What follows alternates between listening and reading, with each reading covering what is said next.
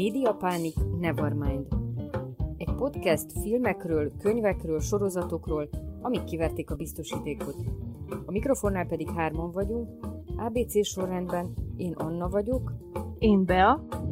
Én meg Zsuzsa.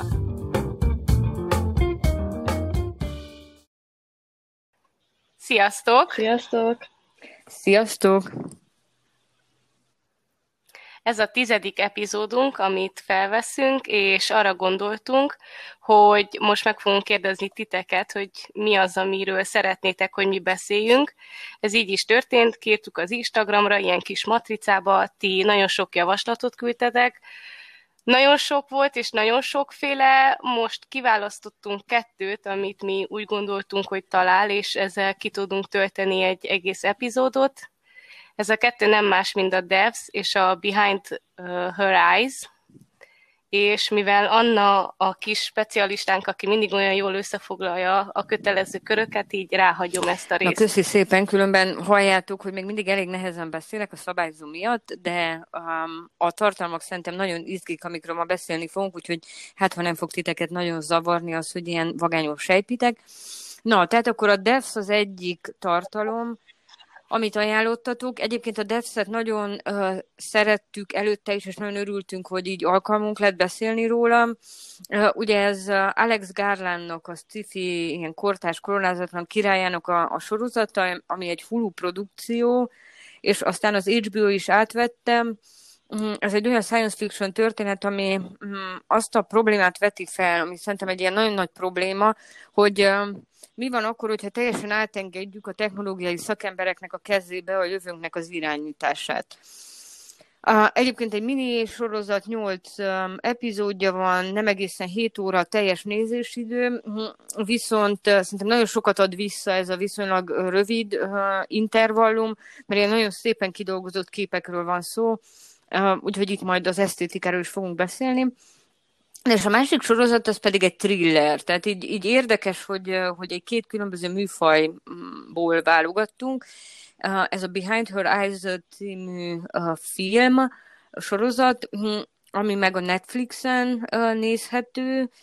Ez hat epizódból áll, öt óra nézésidő körül van, és ez egy olyan sorozat, amiről így nagyon sokan cikkezgettek mostanában, meg mindenki nagyon mondogatta, hogy mennyire felforgatja, Mm, az embernek a, mm, hát nem tudom, a mindennapjait, vagy olyan nagyon bingelhető sorozat.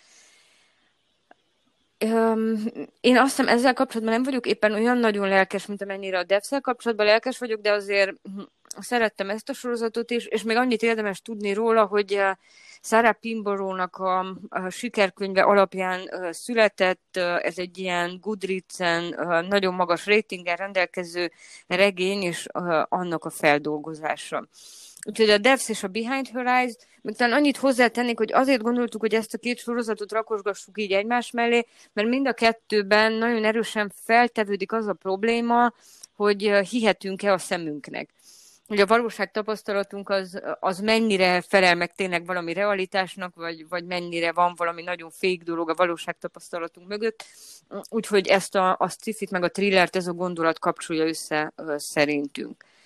Na, és akkor én már mondtam, hogy nekem ezek tetszettek-e, vagy sem, úgyhogy kérnélek titeket is, hogy, hogy mondjátok el, hogy hogy álltatok hozzá ehhez a két sorozathoz. Hát én a Behind Her Eyes-szal valahogy úgy voltam, hogy érdekes, érdekes, de nagyon annyira nem kötött le, hogy, hogy bingelni tudjam. Ellenkezőleg a Devszel, amit, amit tényleg lebingeltem, de azt be kell valljam, hogy kb. az első három epizódban azt sem tudtam, hogy mi történik olyankor nagyon imádkoztam, most hogy nagyon próbálkoztam így vissza gondolni a, a középiskolás éveimre, amikor infót tanultam, és így próbáltam dekódolni azt, hogy vajon miről beszélhetnek. Szóval rájöttem, hogy ez kevés vagyok, de igen. Látod, megint a középiskolás megint, éveidről van megint. szó. Megint, megint. Na, én is szerettem mind a kettőt. Nekem ez egy ilyen guilty pleasure az ilyen pszichológiai thrillerek, úgyhogy lehet, hogy én leszek a csapatba az a személy, aki ezt szívesebben bingelte, mint a devs A devs is nagyon szerettem, egy problémám van, ugyanaz, ami a beájé, hogy sokszor nem értettem, ezért volt, amikor azt mondtam, hogy én ezt nem bírom el, én ezt nem bírom elviselni, hogy ennyire ne értsek valamit, ezért sokszor megállítottam, és másnap folytattam, mert így telítődött az agyamba a sok gondolat, hogy miért nem értem, miről beszélnek, szándékos-e van így, szándékosan van-e így csinálva, hogy ne értsem, vagy tényleg ennyire buta vagyok erre a szakmára nézve, de alapvetően szerettem, és mind a kettő izgalmas volt, főleg úgy, hogy egyiket a másik után néztem, így nagyjából pár nap eltérése alatt, és akkor így még az egyiknek a hatása rajtam volt, míg néztem a másikat, úgyhogy ez így érdekes volt. Nem tudom, ajánlom. Uh-huh. Na, öm, akkor a Devset azt hiszem, hogy ilyen pozitív öm, reklámmal is illettük, de közben meg azt is mondtuk róla, hogy, hogy nehéz nézni. Ti, mint hogyha azt mondanátok, hogy azért nehéz nézni, mert öm, kell hozzá legyen valamennyi, nem tudom, technológiai tudás az embernek? Jól, jól értem, hogy ezt mondjátok, hogy attól nehezen érthető, hogy Hát igen, de hát túl sok... számodra ez teljesen uh, érthető volt végig, amiről beszéltek? Hmm, nem tudom, um, nekem volt ott egy rész, ami nagyon megvilágító erejű volt. Az a baj, hogy most egy picit puskázok, nem biztos, hogy pont fogom tudni mondani, hogy a hányadik epizód, de arról a részről van szó, amikor a, a, az egyetemen mutatják Kétit, és van egy egyetemi óra, ahol egy tanárnő magyaráz nekik arról, hogy a multiverzum elmélet az hogyan működik. Hát ugye a multiverzum elmélet az valami ilyesmi lenne, ugye, hogy a, hogy a mi földi életünk az egy idődimenzió és egy térszegmens által meghatározva zajlik, és a multiverzum az olyan lenne, hogy igen, de lehet olyan, olyan kombinációkat csinálni, hogy ugyanabban a térben egy más időben élő énünket mozgatni, vagy fordítva, és akkor itt az valahogy a probléma, hogy hogy lehet megcsinálni, hogy ezek a multiverzumokban létező személyiségeink, azok számunkra mm, ebben a fix térés időkeretben itt hozzáférhetőek legyenek. És akkor én valahogy az alapján, a rész alapján, így hogy megértettem szerintem, hogy nagyjából elraktam a fejembe, hogy itt ennek az egész DEFS nevű vállalatnak, ami az egész történetek a középpontjában van, mi lenne a fő problémája. És akkor valahogy onnan így tudtam így mindent értelmezni. Mm. Uh-huh. Én, én ehhez kapcsolatban most már inkább azt mondanám, hogy ez igazából az, hogy bizonyos dolgokat nem értettem egy ideig, mint például, ahogy te is mondod ezt az egyetemi jelenetet, uh-huh. az szándékosan van csinálva. Tehát, hogy az egy dolog, hogy én gondolkoztam, hogy miért nem értem, és kerestem a fejembe a válaszokat bizonyos dolgokra, de hogy igazából azok a válaszok nem voltak ott. Uh-huh. Mert hogy az egész sorozat szerintem így volt felépítve, hogy ne értse bizonyos dolgokat, mert mondjuk ez is egy oka arra, hogy nézz tovább. Tehát, hogy ja. milyen produkció szempontból is lehet ezt nézni, de hogy igazából nem voltak konkrét válaszok, mert igazából ők maguk se tudták, hogy pontosan mit csinálnak egy, egész, egy, egy ideig, hogy mondjam. És akkor például az egyetemi jelenet az egyik olyan, amikor úgy elkezd tisztává válni, hogy akkor miről, mivel is foglalkoznak ők. Azt szerintem ők tudták az elejétől, hogy mit csinálnak, csak um, ugye az van, hogy, hogy mivel ez egy ilyen eléggé megváltoztatná a világ működését, az ő projektjük, ezért ilyen szuper titkos, és um, az új alkalmazottaknak is így valamennyi idő kell ahhoz, hogy, hogy megismerkedjenek az hogy tulajdonképpen mi, mi zajlik. Mm. Ja. Meg, meg ez egy kicsit nem, szerintem azt a problémát is felveti, hogy amit így szoktak mondani a közösségi média hálózatoknak az alapításával, hogy ezeket ilyen technológiai szakemberek úgy hozták létre, hogy senki nem gondolt arra, hogy ennek milyen társadalmi következményei lesznek. És hogy, hogy ebben a sorozatban is egy kicsit ez van, hogy mivel technológiai szempontból szupertitkos egy fejlesztés, nem szabad társadalmilag embereknek tudniuk arról, hogy mi lesz, mert lopható az ötlet, Viszont mivel társadalmilag nem tudunk arról, hogy mi történik, emberekre rászabadítunk aztán olyan életelveket, amik megkerülhetetlenek lesznek, anélkül, hogy megkérdeztük volna őket. És szerintem ebben a felelősség itt egy ilyen nagyon fontos probléma, nem? Hogy, hogy ennek a cégnek az alapítói hogyan számolnak el a lelkiismeretükben azzal, hogy felforgatták gyakorlatilag az egész emberiségnek a, a létezését. Na, akkor én azt mondanám, hogy egy kicsit próbáljunk beszélgetni erről a problémáról, hogy a sorozat központi karakterei kapcsán milyen felelősségről beszél ez a Devs.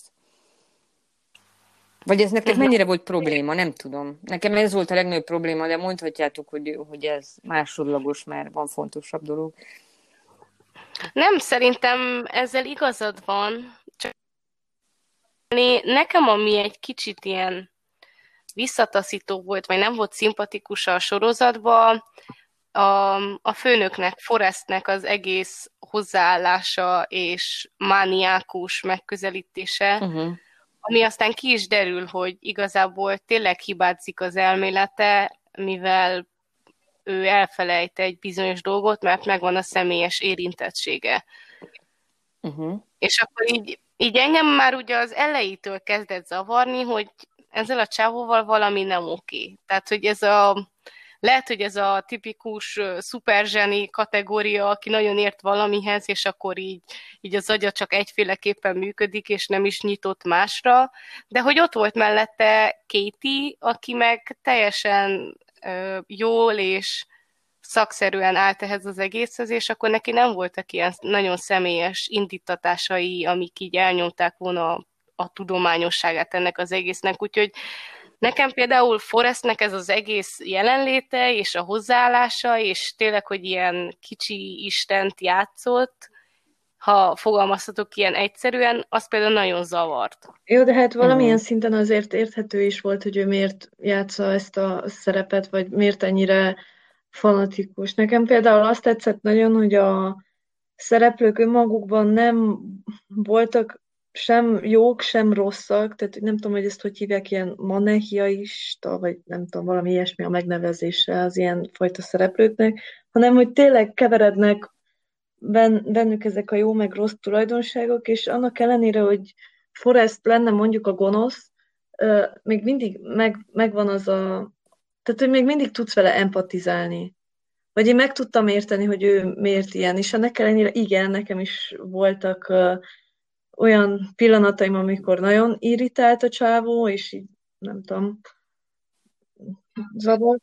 Ja, de nem azt, hogy nem tudnám megérteni a problémáját, vagy nem volt valós az ő problémája. Tehát, hogy igazad van ebben, nem arról van szó, hogy számomra ő egy rossz szereplő volt, csak úgy, ha összességében nézem, akkor nem volt szimpatikus. Uh-huh. Jó, ezt szerintem totál védhető, hogy, hogy neked van egy problémád ezzel a karaktertípussal, semmi semmi gond. Um, mm, be, akkor mondtad, hogy manicheista szereplők vannak itt a, a történetben. Tényleg szoktuk mondani ezt a, a kifejezést, ami egy, egy vallásos irányzatra utal, a, ahol a, az Isten és a sátáni erőknek ugyanolyan szerepük van, és akkor innen jön ez a szó, hogy mondjuk így szereplőkre, hogy, hogy ezek ilyenek. Um, Mm, itt szerintem kicsit, lehet, hogy, hogy nem az van, hogy ez a Forrest ez egy sátáni figura, hanem szerintem csak a, annyiról van szó, hogy, hogy őt nagyon hajtja valami, ez megint ez a kicsi algoritmus elmélet, hogy lehet, hogy mi, mint emberi személyiségek, ilyen um, nagyon elementáris drive-ok által vagyunk irányítva, őt még pedig az hajtja, hogy neki meghalt egy gyereke autóbalesetben, amiért kicsit um, lelkismeret furdalása van, meg a felesége is meghalt, tehát azért az egész balesetért ő valahogy saját magát hibáztatja, és ezt a hibát jóvá akarja tenni azokkal az eszközökkel, amelyek neki, mint ilyen uh, technológiai szakembernek a rendelkezésére állnak. Tehát én, én valahogy inkább így láttam, hogy én nem mondanám azt, hogy ő nagyon rossz, hanem egyszerűen csak annyira erős benne ez a, a traumafeldolgozási indítatás, hogy, hogy nem gondol bele, hogy, hogy az más embereknek az életében lehet, hogy sokkal több rosszat fog csinálni, mint amennyi rosszat ő a saját életében megold. Hát jó, de azért mondjuk ott van az is, mm. hogy végignézi valakinek a halálát, vagyis hogy ő, rendel, ő rendeli el valakinek a halálát, ami szintén visszatér ahhoz, hogy ő, ő Deusnak tartja magát, istenségnek tartja magát. Ja, de neki pedig az elméletileg, elméletileg ah, neki pedig az elméletében pont ez van, hogy igazából nem ő rendeli el, hanem a sors. Tehát, hogy ő ezzel mentegeti fel magát, ja, hogy ja, ő, ja, uh-huh. ő erről nem tehet, úgyhogy ja, ettől érdekes igazából az egész sztori. Na, szóval nem nagyon vezettük fel a sorozatot, hogy miről is szól, és ilyen nagyon dur bele így elkezdtünk beszélni a karakterekről. De ez, ez szerintem nem baj, mert tényleg a Devs az egy olyan, olyan sorozat, amit nem is lehet olyan nagyon könnyen összefoglalni. Mm, mm hogy, hogy láttátok a végkimenetelét, hogy, hogy mi történik a végén? Mi a feloldása ennek a hát, sztorinak? Végül is arról van szó, hogy ők átkerülnek a, a rendszerbe, vagy nem tudom, hogy, hogy hogy is volt ez megnevezve. Uh-huh. Nekem itt volt igazából, igazából a problémám. Tehát, hogy uh, uh-huh. úgy mutatja be ezt a rendszert, vagy a másik világot, mint a mi világunkat, és ezt így lefilmezve, tehát konkrétan, mintha lenne egy kamera, ami filmez, és akkor így, mintha meg lenne rendezve. Nekem ez, ez nem tetszett, vagy nem tudom, szerintem ez való életben nem így néz neki. Vagy ki tudja, hogy hogy néz neki, de szerintem ez nagyon fölülmúl minket. Uh-huh. Nekem se tetszett ez a megoldás a végére, vagyis, hogy én egyáltalán nem egy ilyesmi végre vártam, vagy hogy mondjam.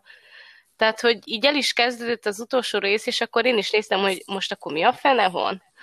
És akkor megvolt ez a mi a fene érzés, jó, ezen így túl voltam, és akkor ott volt utána egy ilyen csalódottság érzés, hogy de nem, ez, ez olyan gagyi, mint hogyha így nem lett volna több ötletük a végére, és akkor azt mondták, hogy na hát akkor kerüljenek be a rendszerbe.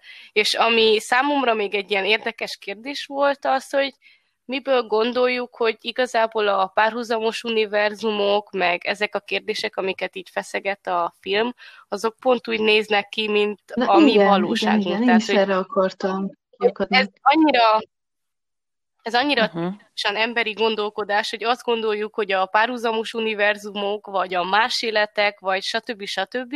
azok úgy néznek ki, mint az az élet, amiben mi élünk. Jó, persze, ez most egy film, és ez egy ilyen látvány, uh-huh. hogy tudták megoldani, de hogy engem igazából ez a kérdés foglalkoztatott végig, hogy miből gondoljuk, hogy ez az egész ugyanolyan lesz. Tehát, hogy... Jó, de a kiinduló pont nem az volt az egész kísérletezésnek, hogy a férfi, a Forrest, az a saját életének egy adott verzióját akarta megteremteni.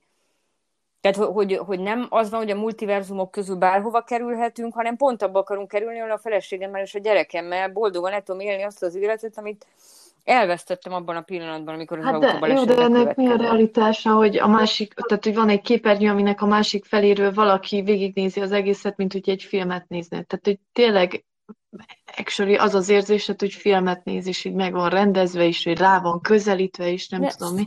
Engem ez, ez zavar. De azt szerintem az nem feltétlenül filmszenű volt, hanem én inkább úgy értettem, hogy ez egy ilyen immerzív uh, univerzum. Mm. Hát a másik valóságban megteremtő, aztán az nyilván olyan, hogyha az ember nem egy videójátékot is játszik, vagy mit tudom én, uh, ugyanaz a tapasztalatod, hogy rá tud közelíteni elemekre, de az egy teljesen másik univerzum, attól, hogy te még szervesen nem vagy benne abba, abba a realitásba. Tehát a Kéti nem egy filmet néz, hanem egy, egy plurális valóságot néz egy interfészen keresztül, ahol hozzá tudok férni ennek a valóságnak. A, Azt nem értettem még, hogy igazából ez, tehát hogy ezt ők megalkotják design szempontjából, vagy pedig ez így számkódokból, én nem értettem például ezt a részét. Hát az, nem az a kísérletet, és azt csinálják. Nem azért fontosak ezek a dolgok, hogy, hogy a Krisztusnak a hangját vissza tudják hozni, hogy arámiul beszél, meg nem tudom, hogy, hogy teremtenek meg ilyen történetileg létező valóságokat. És akkor ezek között, a történetileg létező valóságok között létrehozzák azt, amelyben a főhős a feleségével és a gyerekével együtt tud létezni. Tehát teljes valóságot hoznak létre. Hát dizájnban is, igen. Tehát, hogy, hogy igen, az bináris kódok alapján, ahogy az informatika működik, létrehoznak egy valóságot. Na de ez, én erről beszélek, hogy honnan gondolják, vagy jó, oké, nekik ez a valóság, és ők ezt a valóságot hozzák létre, amelyik olyan, mint amilyen az ő életük. Uh-huh. De hogy ez igazából ez nem feltétlen adott. Tehát, hogy lehetne teljesen más az dolog, hogy ők ezt programozzák ki, de hogy ez nem egyből következik, hogy olyan az ő világuk, mint ez. Vagyis nem tudom, lehet, hogy most túl magas dolgot mondok, amit igazából még sem. Nem, én értem, én értem, hogy, hogy mi a problémát, csak én azt hiszem, hogy az, amit mondtok, de ebben totál nem vagyok szaki, tehát ilyen nem tudom, de amennyit olvastam ezekről a multiverzum elméletekről, azokban az van, hogy, hogy mára így a, a fizika tudománya az kezdi azt mondani, hogy valóban ezek a, a fizikailag és időben kis különbségekkel a mi személyiségünkhöz képes létező uh, énjeink, ezek eléggé hasonlóan a mi világunkhoz így, így létrehozhatók. Mm, tehát, hogy elég közel vagyunk ahhoz, hogy, hogy történetileg így tudunk mozogni a, az énünknek a különböző verziói között, vagy, és a lehetséges verziói között. Uh-huh. És hogy, hogy ezek nem úgy működnek, hogy, hogy mint hogyha egy science fiction novellában kitálok egy teljesen párhuzamos univerzumot, ahol lehet, hogy nem is emberi testbe vagyok, hanem mit tudom én, egy amőbába mozgok, hanem ezek úgy vannak, hogy a mi, a mi világunkhoz nagyon hasonlóak, csak egy nagyon kicsi különbségek vannak ahhoz képest, ami most létezik. Tehát, hogy, hogy inkább ilyenfajta különbségek, hogy mondjuk én vagyok egy ember, aki uh, a, az élet gyakorlataimban hajlamos vagyok a, a pozitívumokra fókuszálni. És akkor el lehet képzelni egy olyan univerzumot, ahol én tökre egy ilyen ember vagyok, mint ebben az univerzumban, és azzal a különbséggel, hogy a pozitívumok mögött inkább meglátom azt, hogy annak milyen negatív következményei lesznek. És ez a kicsi különbség, hogy van bennem valamennyivel több minimális hajlam mondjuk a depresszióra, mint a, a reális univerzumban, ez fog létrehozni egy teljesen más világot. Nem, tehát ezek az időutazós filmek ma mind valami ilyen pici különbségekkel dolgoznak már, nem, nem ilyen nagy, nagy különbségekkel, amit én azzal magyarázok, hogy szerintem a fizika valamit sejt erről, hogy a multiverzum elméletben nem végtelenek a lehetőségek, hanem ehhez a világhoz nagyon hasonló opcióink vannak. Mm. Ja, akkor ennek van valóság alapja. Hát én, én azt gondolom, hogy igen, csak nem hittem most fizikus, de, de, de szerintem igen egyébként. Ja, ja, ja. Na, ez, ez volt az, ami engem itt tényleg foglalkoztatott, és így nagyon sokáig a fejembe maradt. Uh-huh. Ér, de értem, mert ez szerintem egyébként egy jogos elképzelés, hogy mitől gondoljuk azt, hogy a fizikai világ az a fantáziának ennyire um, határokat szabhat. Mm, itt szerintem még a másik dolog az, ami, amit én valahogy így megértettem ebből a, a filmből, és számomra hm, az a fő probléma, amit felvet ez a történet, hogy igen, már az emberiség képes arra, hogy virtuális valóságokat létrehozzon. Ami a nehézség, és az a fizika óra, amit az elején említettem, az, az pont erről szól, hogy hogy lehet a virtuális valóságba a szerves életet belejuttatni.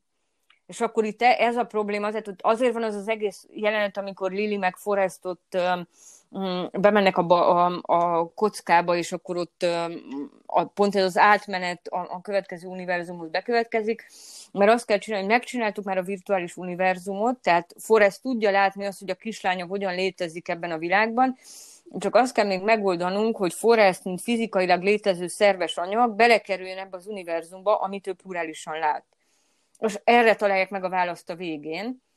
Csak ugye az van még, hogy ez a mi valóságunk, amiben a szerves anyagok elkezdtek úgy szerveződni, hogy hozzuk létre a plurális világot, ennek a működése kell ahhoz, hogy életbe tartsuk a virtuális valóságot. Nem, mert a végén ez, ez a, hogy kétinek lesz egy ilyen iszonyat nagy felelőssége, hogy a, azt a virtuális valóságot, amiben a szerves lényként létező Forestet belevitte, ezt ő kell működtesse ennek a világnak Szerintem az nagyon szomorú volt egyébként. Tehát, hogy ahogy láttad a végén, hogy ő egyébként szerelmes volt Forrestbe, és hogy ő tényleg egy nagy áldozatot hozott ezáltal. Na, e, én ezért nem nagyon értettem egyet, mert nem tudom, melyikőtök mondta az elején, de hogy mondhatok egy ilyet, hogy hogy Kéti csak a tudomány mozgatja ebben a történetben. Szerintem nem. Kéti szerelmes lesz Forrestbe, és annyira szereti őt, hogy átveszi Forrestnek az életprojektjét. Tehát őt se csak a tudomány mozgatja. Ja, ezt én mondtam. Csak tudja, hogy, hogy, hogy ezt nem, nem lehet önfeláldozás nélkül megcsinálni. Tehát valaki muszáj beáldozza magát.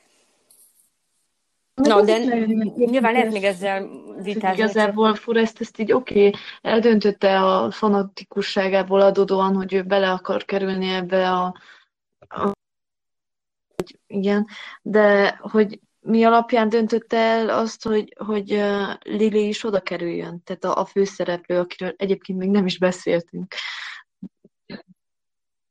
Ja, ja, Mert ja. hogy az, az uh-huh. például nem vagyok biztos benne, hogy, hogy Lilinek egy feltétlenül kecsegtető vagy ilyesmi.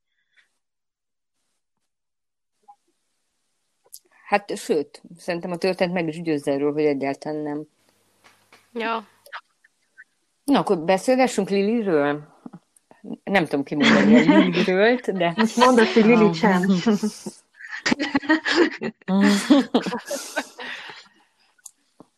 Mondjuk én imádtam azt a karaktert, a, a színésznőt, Igen, a kicsit sokat flangált bugyikában, de hát a karakteréhez tartozik. Hát annyira igénytelen a testvérnek az élete, hogy minek felöltözni, amikor egy bugyiban is lehet programozni, nem? De amúgy nekem totál sterilnek tűnt az egész, tehát hogy, hogy az infósokról lehet, hogy van egy benyomásod, de hogy nekem így teljesen steril volt az épület, sterilek voltak az emberek, jó, forrás a kis cipőcskéje, meg ilyen a farm, farmerje, ez, az, az nagyon adta. Uh-huh. ja. ja. Én a, a Devs-t azt a barátommal néztem, és ő egész végig csak annyit mondott Lilire, hogy hogy lehet valaki ennyire unalmas öltözési szempontból, szóval Tényleg? neki nem uh-huh. tetszett. De amúgy igen, benne volt ez a, ez a nagyon szimpla dolog, de hát igazából elég bonyolult volt az élete, szóval megértem, hogy nem volt kedve mondjuk az öltözködésére energiát szánni. Hmm. Én, én nem tudom, én nagyon úgy éreztem, hogy ő egy olyan karakter, aki totálisan ilyen a feminizmusnak a legutolsó hullámán is túli karakter. Tehát, hogy számára ez, hogy, hogy a nőktől miket várnak el, és hogy nem tudom, ez a probléma, ez nincs. Nem is hallott róla soha. Tehát gyerekkora óta úgy volt nevelve, hogy az apjával gombfociztak, meg stb. Tehát ilyen, hogy, hogy totálisan egy olyan világban nőtt fel, ahol mm, nincsen az megszabva, hogy a nőknek másfajta szórakozásaik, felelősségeik, stb. lennének, mint a férfiaknak. És hogy azért láttuk, hogy így is egy olyan nő, aki hát még ilyen férfiakat teljesen elgondolkodásra késztet a, az életük alakítása szempontjából. Tehát egy, egy sikeres nő, nem, mert két férfi is így harcol a Jó, mondjuk az egyik meghalt, mielőtt hát még harcba szállhatott volna a másik ellenfélre. Hát jó, de elcsábította, elcsábította a csajt, mielőtt meghalt volna. Jaj, de persze nem arra értettük az unalmasságot, legalábbis én és a barátom, hogy nem nőies, vagy valamilyen uh-huh. kéne legyen, hanem arra, hogy nagyon sok ruhája tényleg ugyanúgy nézett ki.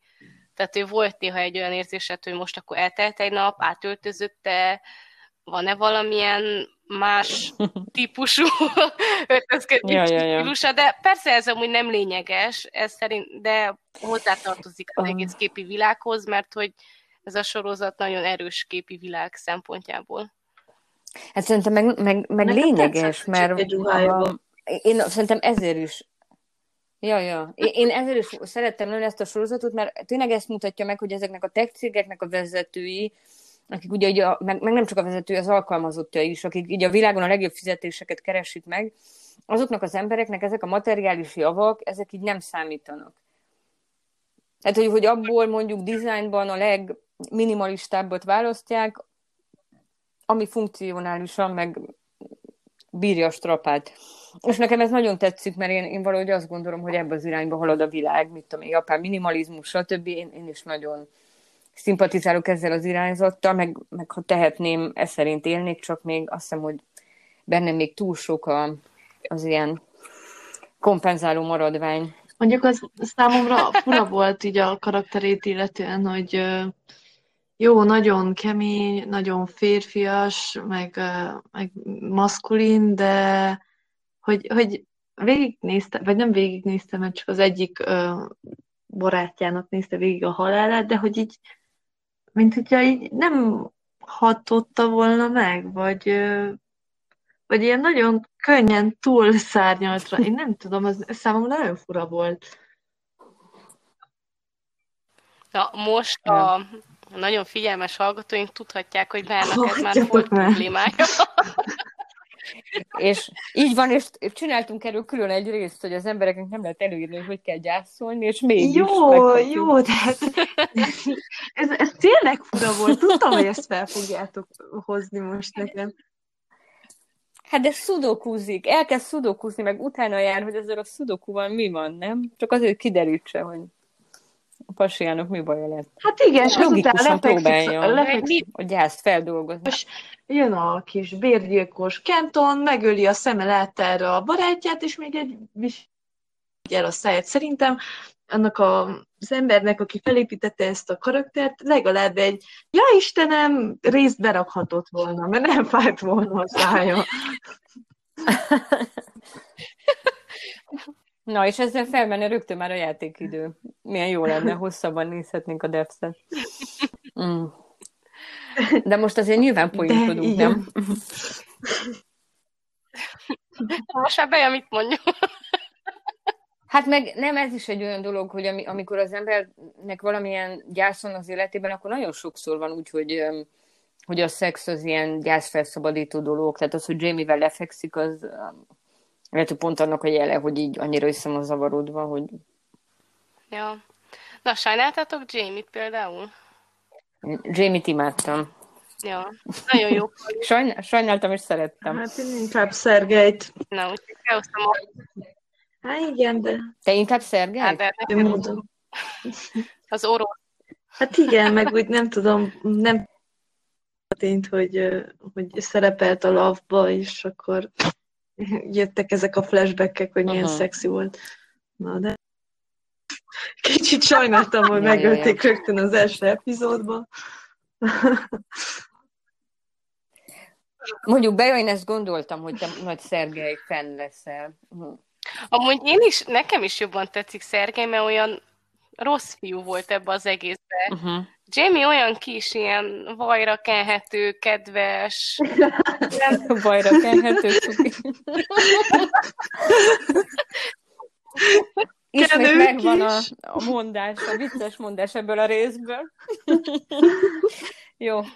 Na, Uh-huh. nem tudom, van-e ilyen kifejezésű vajra kelhető, de megalkottam. Fordítva nem kenyérre kenhető. Jó, jó. Vagy nem tudom, te hogy szoktál étkezni, de szeret táblavajat, és ezt még megkened valamivel? Na, ne, ez is nem. Na, Na, most a közepén érkezett el az a perc, amikor így becsirkülünk, és elkezdünk így kacagni mindenre. Na, de most nagyon elgondolkoztattatok, hogy velem akkor mi a baj, mert én ebből a sorozatból, hogyha ilyen kedvenc karaktert kell mondani, akkor az egyik a, a Katie volt, és a másik pedig a Jamie. Úgyhogy a két reménytelen szerelmes, az így nekem nagyon tetszett. És uh, fejtett, hogy miért?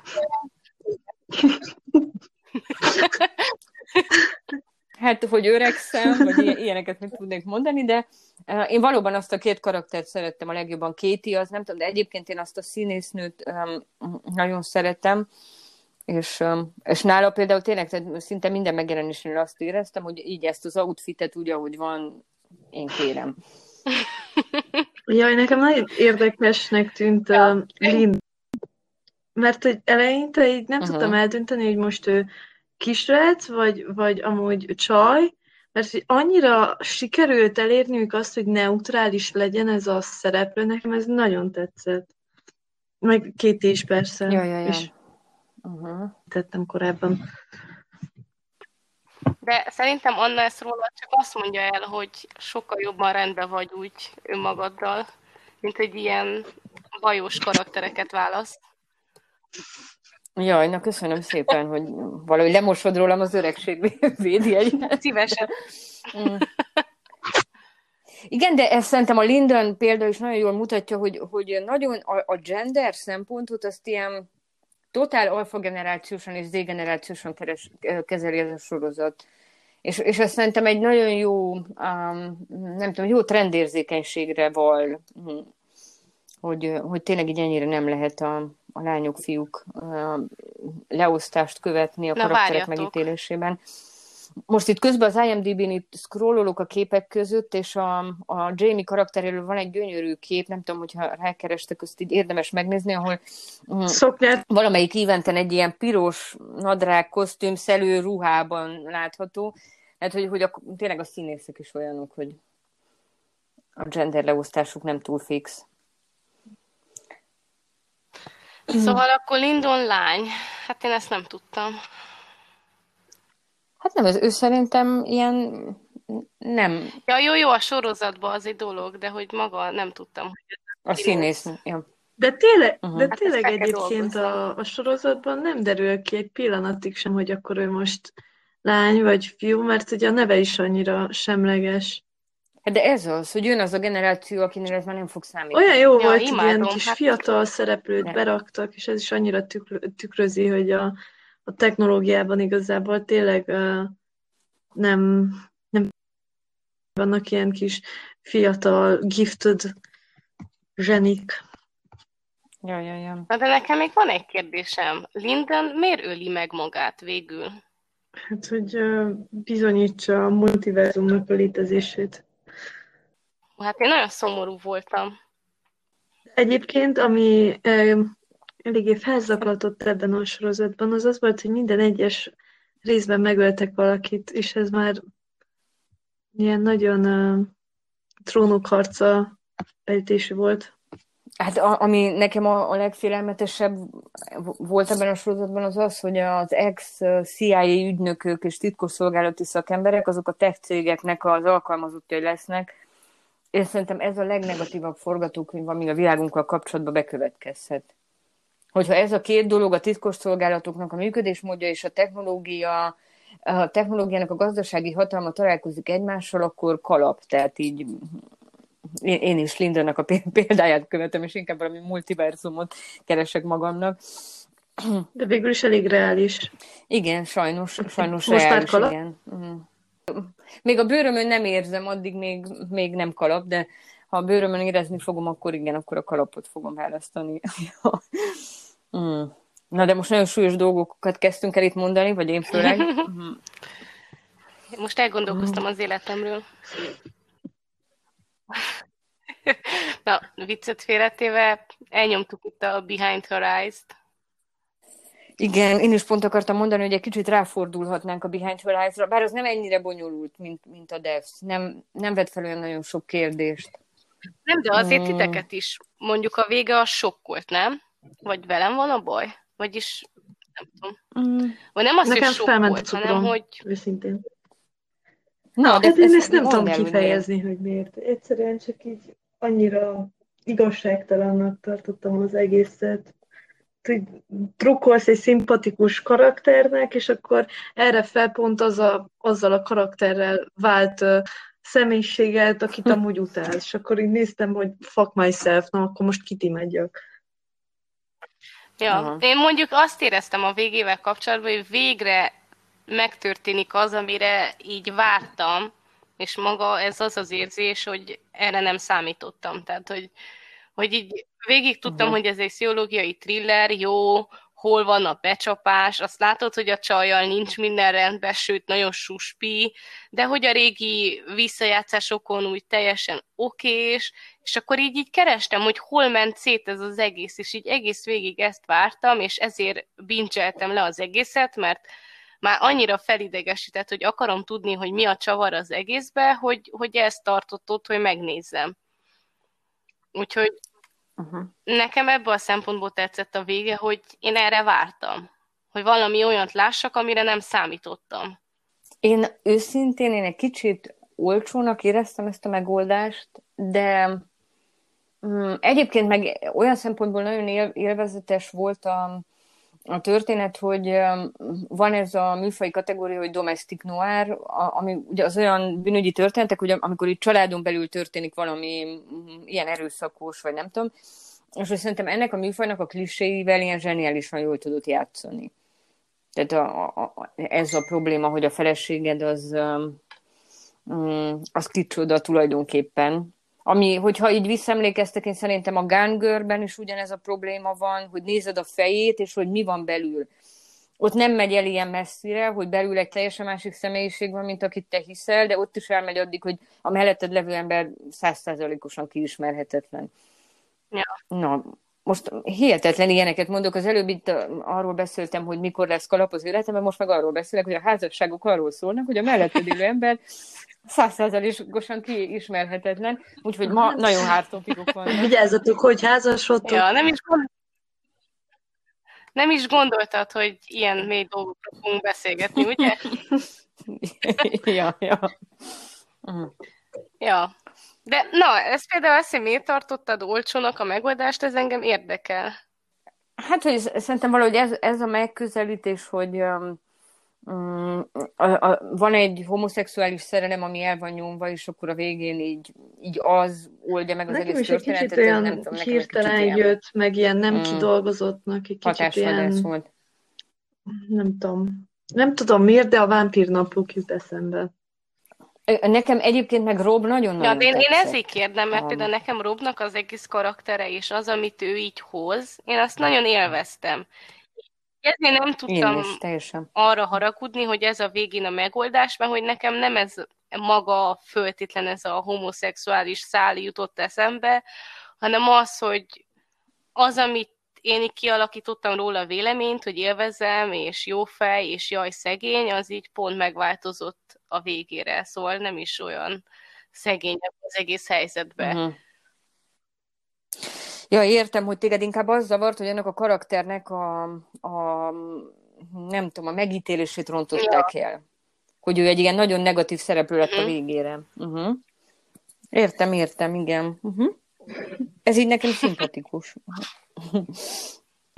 Tényleg itt, itt valahogy azt hiszem, hogy ebben a sorozatban valahogy az a, az, az érdekes, hogy a mentális betegségeket hogy közelítgeti egymáshoz. Nem valahogy, mint az Undoingnál is, hogy az a kiinduló pont, hogy van egy, um, egy a lélekkel foglalkozó szakember, a, aki a férfi, és akkor neki a közvetlen közelében vannak olyan személyek, akiknek ilyen nagyon súlyos pszichés problémáik vannak, és hogy ezek a szakemberek mennyire nem tudnak mit kezdeni a közvetlen környezetükben azokkal a bajokkal, amelyeket ők egyébként így orvosolnak. Na, e- ez nekem így nagyon tetszett az elejétől. Nem tudom, ti a fő, főszereplő férfit, men- mennyire Nekem nagyon tetszett, olyan kis sármos volt. Ja, nekem is nagyon tetszett. De ugyanezt tudom mondani, hogy milyen vajra kellett. Na de Aha, igen, aha. igen, szóval szerettem a karakterét, és fix ezen gondolkoztam, de hogy ez tényleg egy ilyen általános probléma, hogy, hogy van az, hogy a, ez a szakmája, és ennyire nem tudja kezelni, sőt, tehát, hogy még nagyon is rosszul kezeli ezt az egészet. Szerintem amúgy ez egy eléggé Ja, általános ja. probléma. Uh-huh. Olyan- Hát ezt mondom, hogy tudom, hogy ez egy általános probléma, és hogy nem is olyan furcsa ez az egész, csak attól még furcsa, úgy feltevődik benned a kérdés, hogy akkor jó szakember, vagy Ja. nem. Na de még itt szerintem a, a szerelmi háromszög vagy négyszög, vagy nem tudom, hogy az is egy ilyen mm, nagyon érdekes frame volt. Mert ugye, hogy, hogy kiindulunk abból a, mm, az elképzelésből, van egy szerelmi háromszög, nem? Tehát ő van egy pszichológusnak tanuló férfi, neki van a barátnője, aki gazdagabb nála, valamilyen felelősségérzet van mind a kettőjükben, szerintem a másikkal szemben, és akkor ebbe a kettősbe belép egy, egy pszichésen elég súlyosan sérült harmadik férfi, aki először a lány iránt vonzódik, de aztán rájön, hogy neki a férfi a szimpatikusabb. És akkor utána ez a szerelmi háromszög kiegészül egy harmadik szereplővel, aki azt gondolja magáról, hogy ő is a, a háromszögnek egyik eleme, de közben ugye nem az történik, mert a háromszögből már eleve egy karakter kiesik. Hogy ezzel szerintem én nagyon jól játszottam a történet. Ja. Mondjuk engem nagyon zavart, hogy fix ezekre a sztereotípiákra erősített Mhm. rá ez a szerelmi háromszög, ami van így köztük. Tehát, hogy az borzasztóan felbosszantott például, hogy úgy mutatták be mondjuk a férfi-nő barátságot, hogy az nem működik vonzódás nélkül. Ami például szerintem nem igaz. Uh-huh. És akkor ott volt az a szál, hogy de hogy nem működik vonzódás nélkül, de hogy a srác elmondja magáról többször is, hogy ő meleg, és akkor utána bejön ez a szál, és akkor me- még egy ilyen rugást adnak erre az egészre, mint hogyha nem működne a barátság vonzalom nélkül. Tehát, hogy így mind a két fele megvan ez a ráerősítés erre a sztereotípiára, hogy, hogy a barátok akkor vonzódnak egymáshoz, vagy nem, és akkor az ilyen alapkérdések, ami engem zavart, mert hogy így uh-huh. miért kell ebből egy szenemi háromszöget csinálni? Na én e- ezért mondom azt, hogy szerintem ennek a sorozatnak nincs olyan típusú mély mondani valója, mint a Devsnek, hanem itt inkább arról van szó, hogy van egy műfaj, és ennek a műfajnak az ilyen történet változataival játszik. Hát, hogy, hogy ez inkább egy ilyen narratív csel, amire a Behind Her Eyes alapszik, és nincsenek mögötte tényleg ilyen valós, pszichés, nem tudom, ilyen nagyon komolyan vett folyamatok. Ja, pedig lehetett volna amúgy. Lehetett volna, igen. Igen, mert benne van a potenciál. Tehát én például a, a csajnak a karakterét, kettő csaj van, a, a, az Adélnak a karakterét, azt nagyon nem, nem értettem. Tehát én őt nem tudtam valahogy megfejteni, hogy az honnan jön, hova tart, nem tudom. Hát aztán ki is derült, hogy igazából nem Adélt látott, szóval. Ja. Ja, de ameddig ő volt, ugye, ameddig Robbal nem cseréltek szellemi testet, vagy nem tudom mi, addig is valahogy olyan volt, hogy nem nagyon tudtad őt hova tenni. Hogy, hogy ez a szerelem, ami köztes David között van, ez neki mennyire fontos. Hogy a szüleihez való viszony az milyen, hogy ő ezt a, az örökösnői státuszt, ezt mennyire könnyen vagy nehezen viseli. Nem, nem tudom, nagyon fura volt. Ja, meg ami fura volt, hogy akkor hogy jött be ide ebbe az egész szálba ez a tudatos álmodás, vagy, vagy, hogy a lélek elhagyja a testet, vagy nem tudom, hogy ez így. Ja, nem tudtam, hogy mondják magyarul. Ez, ez egy kicsit már ilyen too much volt. Tehát, hogy így ez volt a furcsa elejétől. Ez a transzcendens. Hát miközben meg az történt, nem? Hogy mentek egyik testből a másikba. ja. Hát akkor hogy mondjam, Robnak bejött az élet. igen, igen, egyébként. De ami amúgy hibázik ebben az egészben, hogy ő akkor testet cserélt, és Adélként ment tovább, de hogy a lelke az a Robé, az, hogy elmaradt ez a nagyon erős például függősége.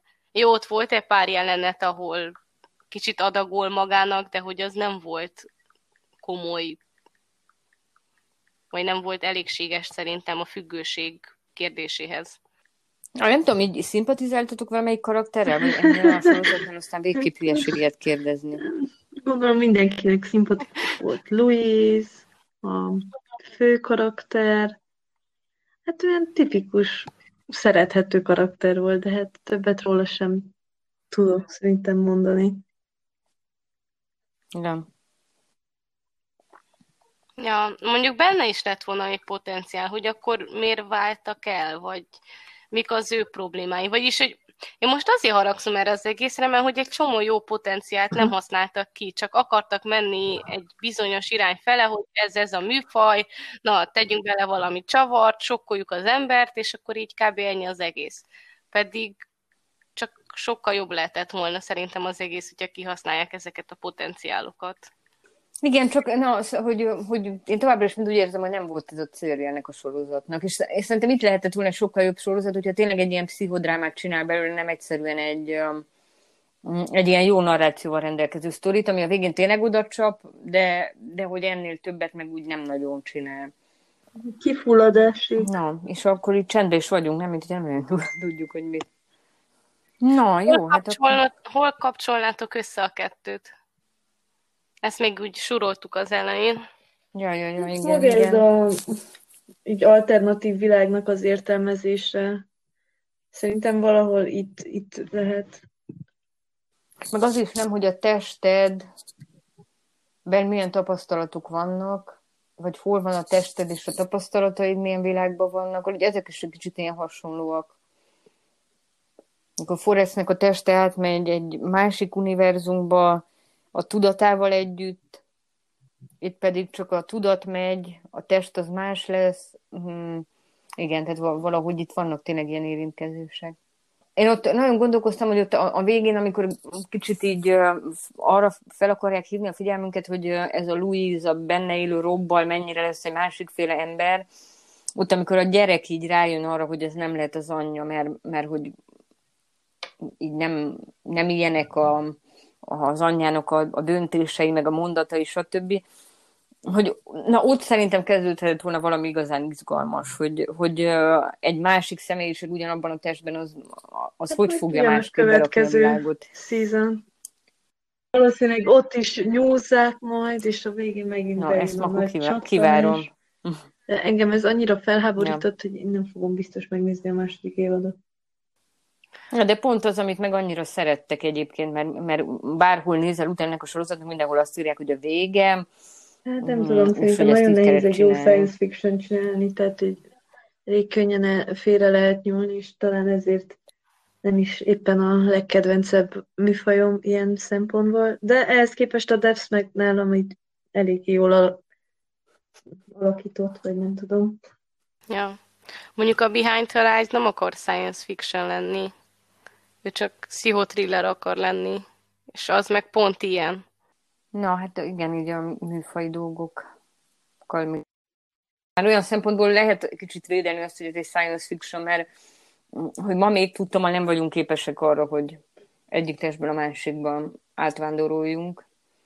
Hát, ja. miért? És akkor ilyen szempontból lehet egy sci de... Próbáltad? van. Tessék? Próbáltam, azt akarod? nem, én szerintem a, a kis tudatos énemre vigyázzuk annyira, hogy még hogyha lenne is ez a technológia, biztos tök sokat vacilálnénk, hogy bevállalom-e. Miért ti, ti csinálnátok uh, ilyesmit, hogyha lehetséges lenne? Én ezt most nem tudom eldönteni. Na. Nem, és hétfő délelőtt... véletlenül ott ragadnék a másik Igen, ez most így mit nem. csinálok magammal? Hát, Vagy jól meg kell válogatni a testet, amiben benne ragadsz, nem? Ja. De mondjuk, ha ez a kérdés, akkor szeretnétek-e ilyen másik életet, másik mint a életet, Már mint? Hát, hát mondjuk halál után, hogy hát, bekerülj egy Hát ha tudok róla, akkor biztos nem szeretném. Egy rendszerbe. És felidegesítene. De nem vagy tudatodban, szerintem nem, nem tudom, ez a kérdés egy kicsit olyan megválaszolhatatlan ja. számomra.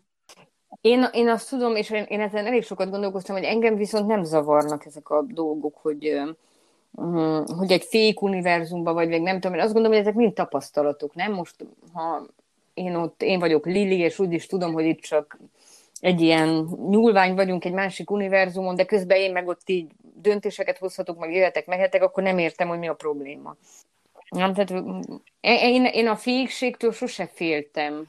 Meg, meg mindig ezért is vagyok ilyen nagyon tanástalan, amikor így látom, hogy az emberek nagyon zavarba vannak attól, hogy jó, de akkor mit tenni a YouTube videó, az annak a készítőnek, aki csinálta, mennyire a valós énnyét, vagy a nem tudom milyen énnyét mutatja meg. Én nem tudom, én ezekkel mindig valahogy úgy vagyok, hogy jó, de hát azt a videót én tartalmilag fogyasztani tudom, tudok gondolkozni ezeken a dolgokon, és akkor nem értem, hogy miért lenne olyan nagy kihívás ezt eldönteni, mennyire autentikus, ami ott van, vagy nem. Na, de nyilván ez egy sajátos dolog, hogy én, én ettől például nem félek ettől a fék univerzumban. De nem félsz attól, hogy csak te tudsz arról, minden hogy te egy igen, de univerzumban vagy? Mert engem nem. ez akasztanak ki. Jó, de ez egy kicsit olyan nem, hogy egyébként is emberként szerintem ilyenek vagyunk, nem? Hogy van, van aki hisz abban, hogy van Isten, van, aki nem hisz abban, hogy van Isten. Egymás mellett létezünk, ugyanaz a típusú különbség, mint itt. Ugye az egyik azt gondolja, hogy a világot Isten teremtette, a másik meg azt gondolja, hogy senki nem felel érte. A, a Lilinél ugyanez, hogy az Istenek, azok az emberek, akik ezt a világot működtetik, én tudom, hogy ők léteznek, itt vannak a többiek, ők meg ezt nem tudják.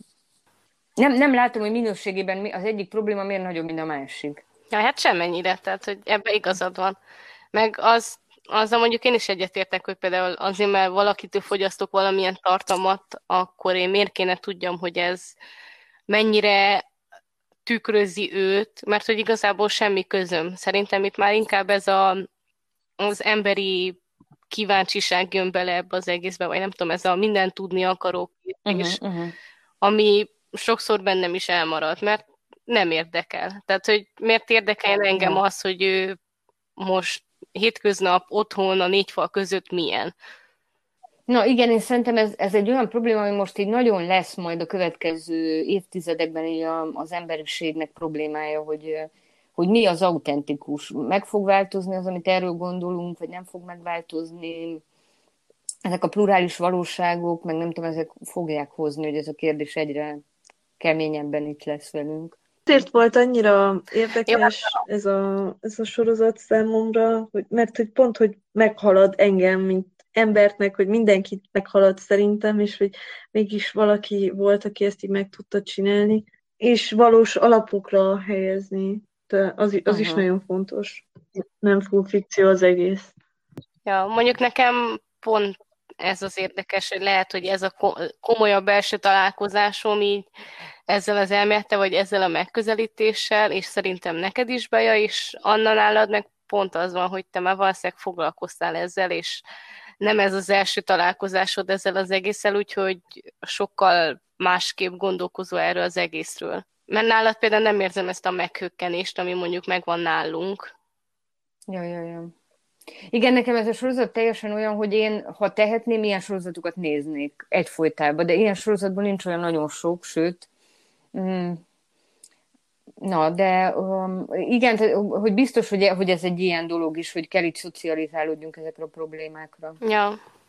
Mert például számomra ugyanilyen megdöbbentő az, amikor például a csillagászatról beszélünk, és olyan dolgokról, amikről nincs elég tudásom, sőt, igazából az emberiségnek sincs alapvetően olyan nagy tudása ezzel az egészek kapcsolatban, és mindenhol ott a kérdőjel, így akkor bennem még több kérdőjel van meg, mert hogy alap alapjába véve nem vagyok például annyira szocializálva ebbe, de hogy persze érdekel, de hogy mindig ott van ez a meghökkenés ténye, és hogy valószínűleg akkor aznap este úgy alszok el, hogy csak ezen gondolkozok masszívan. De hogy, hogy igen, tehát hogy sok ilyen dolog van, ami meghökkent, ami nem baj, hogy meghökkent, kell foglalkozni ezekkel is um, valamilyen szinten. Úgy van megcsinálva a sorozat, hogy te tényleg kelljen közbe gondolkodj, esetleg rákeressél dolgokra, és hogy nem tudom, amikor azt mondta valamelyik résznél, hogy Fibonacci számok, majdnem orgazmusom lett, hogy megértettem, hogy miről beszél, és, és tényleg egy csomó mindenre így kerestem rá, miközben néztem, miközben például ez a Behind, the, uh, Behind Her Eyes-nál nem, nem volt meg. Tehát, hogy tényleg az, hogy, hogy edukál közben. Ja, ja. Most én szerintem a sorozatok tényleg ezt csinálják, hogy a valóságnak egyre több részére nyitják így rá a szemünket. És valószínűleg az van, hogy a reál tudományos műveltségünk az nem olyan kifinomult, mint, mint mondjuk mm, a, mondjuk a mentális problémákról az általános műveltségünk, vagy, vagy stb. És hogy, hogy lehet, hogy ez, ez ezért is ilyen, ilyen sokkoló ez a, ez a sorozat. Ja. Meg mondjuk most végre valami olyanról beszéltünk, amiről nem szoktunk. Mert a feminizmusról, a szexualitásról és ezekről a dolgokról úgy érzem, hogy a mi terepünk, de ilyen fizikai, alternatív valóságokról én még nem nagyon beszélgettem, úgyhogy Na, köszönjük, a, köszönjük a követőinknek az ajánlást. Igen, és azt még megígérjük, hogy ezekből az ajánlókból fogunk még táplálkozni. Tehát hogy fogunk ezentúl arra figyelni, hogy ilyen öt részenként csináljunk mondjuk egy, egy olyan epizódot, amikor a ti ajánlásaitok alapján beszélgetünk valamiről. Úgyhogy ezentúl is javasolhattuk nekünk tartalmakat. Hát úgy ja. néz ki, igen. És akkor a mai résznek a végére értünk, búcsúzunk? Jó, na akkor sziasztok. köszönjük a figyelmeteket, és uh, sziasztok! Sziasztok!